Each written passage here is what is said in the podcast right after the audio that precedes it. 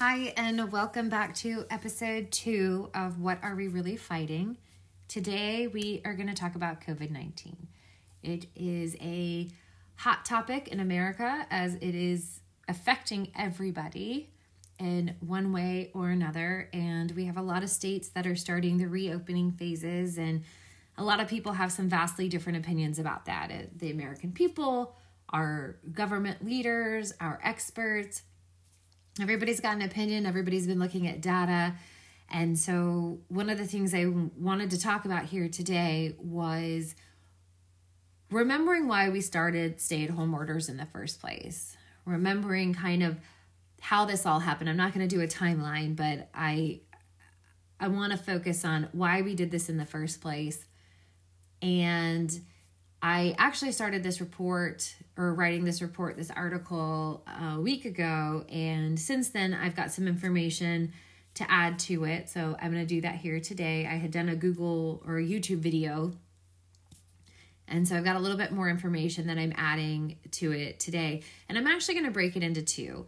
So I'm going to talk about COVID-19 and remembering why we started stay-at-home orders in the first place today. And then in the third episode, we're going to talk about the government's response and if it was infringing on our constitutional rights. So I think it's really important that as an American citizen, we are aware of everything that's happening around us and that's happening to us. And so that way we can make our best decision on how it is that we want to proceed and what we are going to fight for when it comes to our rights as an American. But today, we are going to be focusing on COVID-19 and why we started these stay-at-home orders because, like I mentioned, the states are starting the reopening phases, and some of the phases are numbered, some of the phases are colored, but one way or another, the states are going to be reopening. And there are lots of opinions, like I said, whether it's coming from the experts, whether it's coming from the government leaders, it's coming from the American citizens. There are opinions about the fact that it's happening, how it's happening, and the timetable in which it's taken to get to this point. But it's really important that we remember why the stay-at-home orders were put into effect in the first place. And that was so the healthcare system wouldn't be overtaxed, not just for the COVID-19 patients, but really more importantly for the patients that would need immediate hospital attention and life-saving surgeries. That was the curve we were trying to flatten. We didn't want there to be additional casualties of this virus because we didn't have the resources. A lot of the models would show how many beds each state had altogether that were available, and they also had the ICU beds. And so for many of our states, the amount of COVID-19 hospitalizations would exceed the total number of beds that the state had available in their hospital. And that would lead none for people who had something immediate come up.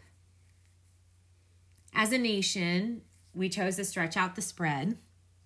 So we had enough time to make supplies that we didn't currently have. And so those supplies were ventilators, personal protection equipment, including masks, tests. Tests was really important. We didn't have enough tests at the beginning of this to even see who had the virus and who didn't. And the other thing was extra beds. We wanted the ability to make up pop-up hospitals. So if certain areas and certain hospitals were overwhelmed, we could create hospital situations to take care of COVID patients while freeing up hospital beds for people who were needing surgeries. So that was the Navy boats and these pop-up tent hospitals that were created. But we had to make all that happen, especially since we had shut the borders. And we just were not prepared for a virus of this magnitude. A really big question that has come up a lot is, should we have been prepared? And yes, in terms that the U.S. had been warned of a surprise pandemic or a pandemic coming, we should have been prepared. And in 1983, a public emergency fund was created for this type of situation. But in the last 20 years, it has not had an influx of cash flow. And then in 2019, an infectious disease rapid response reserve fund was created. And initially $50 million was put in, then $85 million. And then in the fiscal year 2021 budget, another $50 million has been added to it. So we started working to make sure that we were getting financially prepared, which is really important. But when it comes in terms of making sure that we knew we were going to have just the right amount of supplies that were being stored away for a rainy day occasion, that's really hard to do because you never know what that pandemic is going to be. In 2009, 2010, the H1N1 swine flu came through.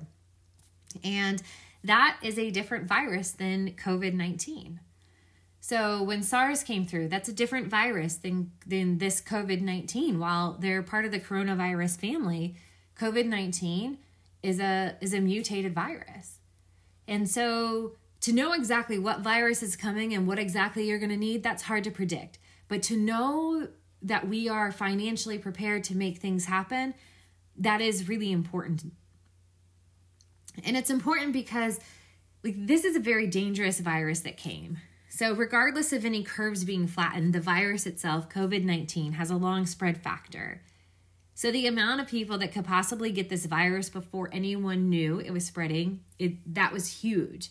And it's important to remember that. The flu is like a 1 or 2 day spread virus. COVID-19, was anywhere from 5 to 14 days before you knew that you were even spreading it.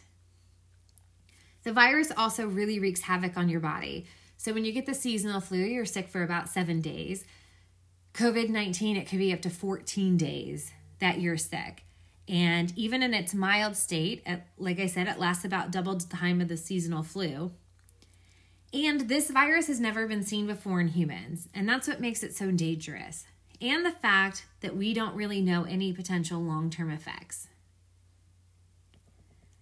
At the time that the talks of the shutdown started, leaders were making decisions based on the knowledge we were given from other countries and what we were experiencing ourselves. Our country was carefully watching what was happening, and we started to take action as soon as we felt it was necessary. Experts were compiled, models were looked at, and decisions were having to be made. Then as a country, like I said before, we realized we didn't have the equipment that we needed. We didn't have enough in-house ventilators because now we knew that's what we needed. So we didn't have the ventilators. We didn't have the personal protection equipment. We didn't have the extra beds. And we didn't have the tests to adequately take care of our country. But once we had that, then the federal government started to talk about reopening the country. So the media spent a lot of time talking about these death numbers. When the Imperial College came out and said 2.2 million Americans are going to die if they do nothing, that's a huge number. That's a really big, scary number. But as developments started to happen, as we started to take action, that number decreased and decreased and decreased. And so we went down to about 500,000, and then 200,000, then finally about 64,000. And we have actually exceeded that number to date. We're at about 82,000 according to the CDC, so roughly about 82,200 deaths. And according to the IHME projections, which is a model that's funded by the Bill Gates Foundation, but it's actually been pretty conservative. When looking at these numbers, when the government was talking about 200,000 deaths, this model was predicting about 134,000. So it's more of a conservative model, but it's at 147,000 projected deaths as of August 4th, 2020. And so even though these death numbers seem really high, that's really not what was being looked at. It's important because we don't want the loss of any American lives. But really what was important was our healthcare system. And those are the numbers that took priority when we were doing what we were doing as a nation. Because of some of the actions that we took, those potential death numbers, those high numbers, they decreased. So like I said, the 200,000, and then it went down to the 60, and now it's going back up as we're starting to reopen, which everyone would figure would happen. Those numbers are fluctuating.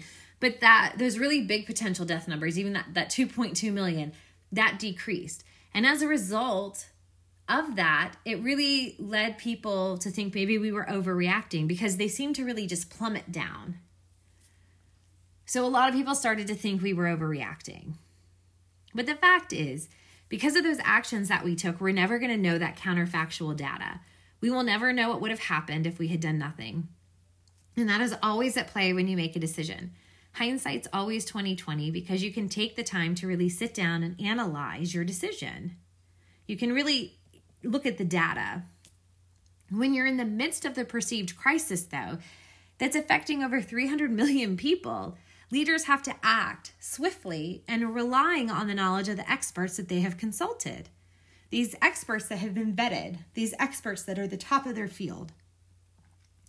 Decisions always come with a risk factor, and our country leaders as a whole, Republican and Democrat, everyone, they decided to take the risk of temporarily shuttering the economy while we got a handle on what was coming. Even states that were originally opposed to this idea enacted some sort of social distancing protocol that would limit gatherings in their states. All 50 states issued some type of state public health emergency, and the president issued a disaster declaration on all states for the first time in history. So, but all through this, we can't rewrite why we were here in the first place. We were not prepared for this virus. We were not prepared to handle the amount of sick that we were witnessing in Europe and Asia. We were not adequately prepared to take the chance that the immense amount of hospitalizations they were predicting would come true. We are a country of 328 million people as of 2019. We have tested just over 3% of the U.S. population. We have had many recover, and we've had many deaths. So according to the CDC, we've had about 244,000 recoveries, and we are at about 82,000 deaths. We have exceeded that 64,000 conservative number of deaths that our numbers went down to when social distancing was enacted across the majority of our country. And also during this time, we've really stopped talking about that second and third wave. So we're in the midst of a first wave. And we don't know what that second and that third wave is going to bring, especially because a vaccine is about a year away at best. But you've also got a lot of people saying they're not going to take that vaccine because it feels new and it feels rushed. We also have to remember that this virus is attacking those with weakened immune systems, and it seems to be keeping the younger generation unaffected. And that's only what we know of at this point, because again, this is a new virus. And in fact, since I started working on this about a week and a half ago, there is this new virus. It's an inflammatory disease that's affecting children. Now, a lot of people are calling it Kawasaki, that we've had it, but they're linking that it's happening because of COVID-19. So that's just something new because we have this new virus. We don't know all of the long-term impacts of this virus and how it's going to affect everybody.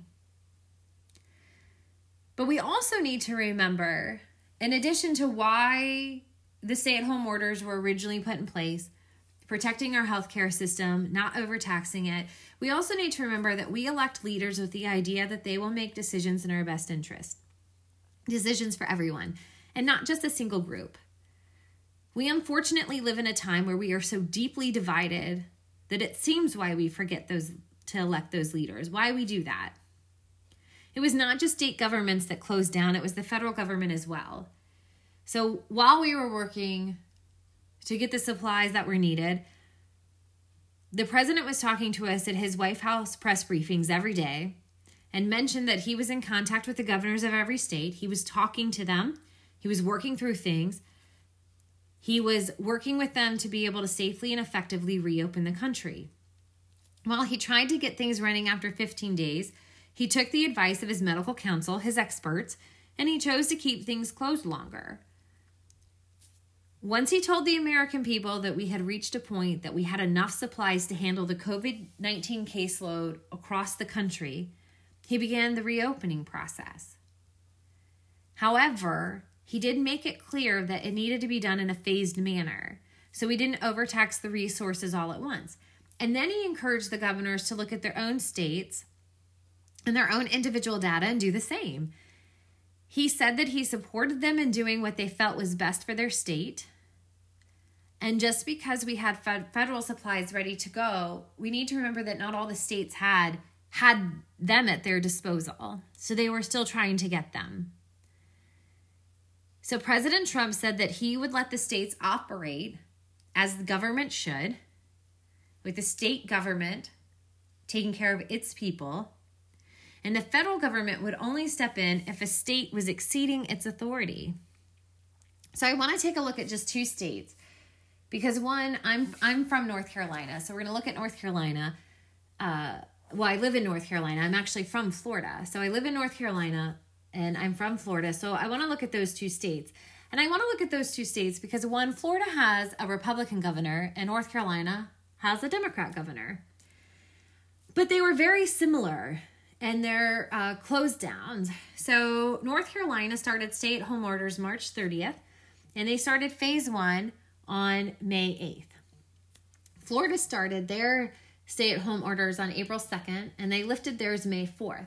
Now, when they lifted theirs, their phase one is a little bit more lenient than North Carolina, but the schools also closed down at the same time at mid-March. So they closed down at the same time. Florida is currently projected to have 5,800 deaths. North Carolina, it's been very interesting to watch our state because we started at about 1,500 when I started viewing the IHME model. We dropped down to 374 when the stay-at-home orders were starting. And then when we lifted them, or we started phase one, we went up to about 1,169 and then 1,190. And when I checked last night, so this is May 14th. I checked last night, May 13th. I actually checked again this morning just to make sure I wasn't crazy. Those numbers were up to 4,400 projected deaths in North Carolina. So it's been really interesting to watch the different states, look at their population numbers, and see what's being projected. That IHME model is actually taking social distancing in, but I did notice for Florida that it doesn't account for the fact that Florida has a 25% capacity for eating indoor restaurants. So they still have to update their models. They still have to make changes as information keeps changing. But for the most part, when you type into Google and you say, how many COVID cases in North Carolina, it'll pop up this chart. And it'll tell you, you can look at every state, you can look at other countries, you can look at the United States as a whole. And so I call that my Google reference. So I look at that. I look at the IHME projections. I look at what the CDC is recording on their website. I look at what North Carolina is recording on their website. I saw what Florida has on their website, and the numbers are not that far off from each other. So right now, to take a look at that model, to me, to see those numbers change, it becomes very interesting to look and see what the states are seeing. Also, something that's very interesting to note is that we had flattened that curve of the hospital beds. We had actually flattened the curve in a lot of the states to not only below all of the hospital bed resource, all the hospital beds that were available, but even below the ICU. Well, in the last week or so, that projected data has actually risen us above the ICU beds, but we are still a long way from the all hospital beds available. And I think that's important because, again, that kind of shows that we had success with flattening the curve. That's the curve we said we were trying to flatten, and it seems that there was success there. So we are still not exceeding our hospital resources, either in North Carolina, Florida, or a lot of other states. But when we look at these numbers, and even though we see that death number going up, but we see what the different states are doing, we see how the different states are being affected, we look at their population, the governors are consulting their experts, they're looking at their data, they're looking at their numbers, and they're making decisions. Florida has chosen to allow indoor eating at a 25% capacity. North Carolina has not. It's a choice. South Carolina, their numbers are a lot less than North Carolina. Their population is also half of what North Carolina's population is. And so South Carolina is running differently than North Carolina. And the fact is that we just can't fear this virus because it's not going anywhere. Evolving viruses are a fact of life, and they will continue to appear, they will continue to spread.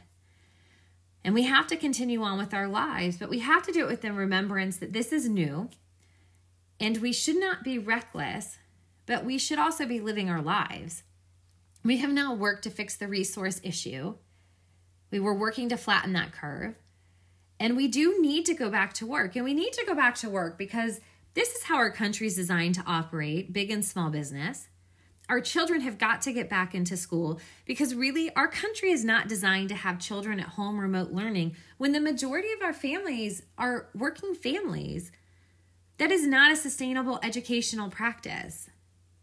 We need to get back to our extracurricular activities because for many, that's the best way for people, young people, older people, everybody. That's a great way for them to let off steam by them doing their hobbies, their extracurricular activities. And in fact, even going to a restaurant, I talked to a family friend, and he said that the one thing he misses the most is sitting in a restaurant with his wife. And it's not because of the restaurant food, but it's because they both work. And when they go to a restaurant and the kids are coloring their sheets, he gets to talk to his wife. And he said, having all these meals at home, it's great to have family time, but they're cooking, they're eating, they're distracted, they're doing other things because they're at home. But in a restaurant, they just sit at the table. They have their glass of wine, and they get an hour to talk and eat with each other with no real other distraction around them. And that is something that he looks forward to and something that he really misses. And so that's a way that you can step outside of your life. And those are the things that we're missing. And we all know this needs to be done. And everybody benefits when our country is active and working. We hear the platitudes that life will never be the same, and it won't be for some. And for some, there's going to be huge life changes. This has made them really look at their life and rethink some things. But for others, they want that pre-COVID life back. They want that, the security of the life that they had. There's sports being missed, activities being missed, work being missed, restaurants that are being missed, and all of this is just waiting for people to go back to it. The federal government opened their checkbooks, and that's really important because they opened their checkbooks and they started writing checks to businesses and people that's going to have an impact on our financial future. And that CARES Act, it's not the last package. It's not the last huge package to get passed because of COVID-19. But our country can't sustain that debt. A friend of ours had a fortune cookie, and it said, "Blessed are the children that will inherit the national debt." And, you know, when I saw that, I chuckled, but it was chuckling because of sadness, because it really is sad. You know, the fortune cookie knows that we can't handle that. We all know it. News articles and opinion pieces are rampant about the positive and negatives of the pandemic, and it's really based on agenda, not fact. Social media influencers share the bits and pieces that they want heard and repeated to sway the public towards their ideals. Headlines are the only piece of print news that actually gets read, and most of the time the headline isn't an accurate portrayal of what's happening in the story. I can't tell you how many times that I see a headline and I scratch my head, and then I read the article and realize the two are not connected at all. But it's that clickbait. It's that to get you to look at the news article, and then it turns out to be something different. How are we supposed to do our research if we're having to dig through every single article? Even today, when I was looking up information about the Public Emergency Fund, the article that I was reading, I went through a couple different articles because as soon as it would state a sentence, it would then have this huge opinion that followed with it. And I had to dig through the article to pick out all of the facts of the information. But people just don't have that time, especially right now, because people are home doing jobs, working from home. People are having to educate their children. They're having to go through, and my kids, I'm going to say this, My son is in 8th grade and he needed help with a math problem, but he doesn't have textbooks. And so I had to go on Google and I had to sit there and Google and I had to teach myself math so I could then teach my 8th grade son math. So when people are having to do that, how are they able to research everything? We should be able to trust those news sources to deliver us the facts, give us the truth. And opinions are great to have differing points of view. And I am so glad that we live in a country that allows us to have an opinion. But that should be more of the rarity, not the norm. The news shouldn't be opinion. It should be fact. It should give us the information. It should tell us what we need to know, and then we can make the decision. Give us the information, and then let us process it. Don't tell us how to process it. Now we're contending with documentaries and with every person with a camera that can make a video. And there's just so much contradictory information. And while a lot of them do contain truth and have common sense in them, they are agenda-driven. Their purpose is to sway. And it seems like they're made to empower the people, but really they're deepening the divide. And they're creating an environment of mistrust that's based on fear. After this pandemic, can we ever trust a scientist again or an expert? And really, have we ever been able to trust our government? And I'm pretty sure I already know your answer with that. That's been the $1,000,000 question for I don't know how long. But the sad part is, if the answer is no, then why do we bother? I mean, really, what's the point in having an expert? What's the point in having experts if we have to second guess everything that's said to us? We can't all be experts in everything, and we have to trust other people. We really should be able to trust other people. I mean, even our medical professionals can't agree on the severity of this virus, and it's making it harder for the average American citizen to know what's right, what's wrong, what's a recommendation, or what's a must-do. You know, the models that are trying to predict the future, they can't even agree. And that's a little bit more understandable because they're predictable models. They're trying to use the best data and trying to come up with the best information. But the fact is, we can't live out of fear. We have to take the knowledge that we have. We have to know what the variables are.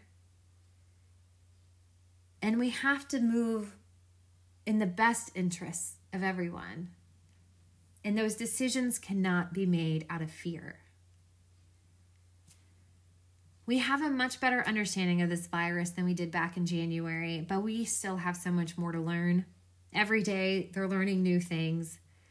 I will be really interested when all of this is said and done to see what really the truth is about this virus, what's really all the information about this virus and how the states handled everything.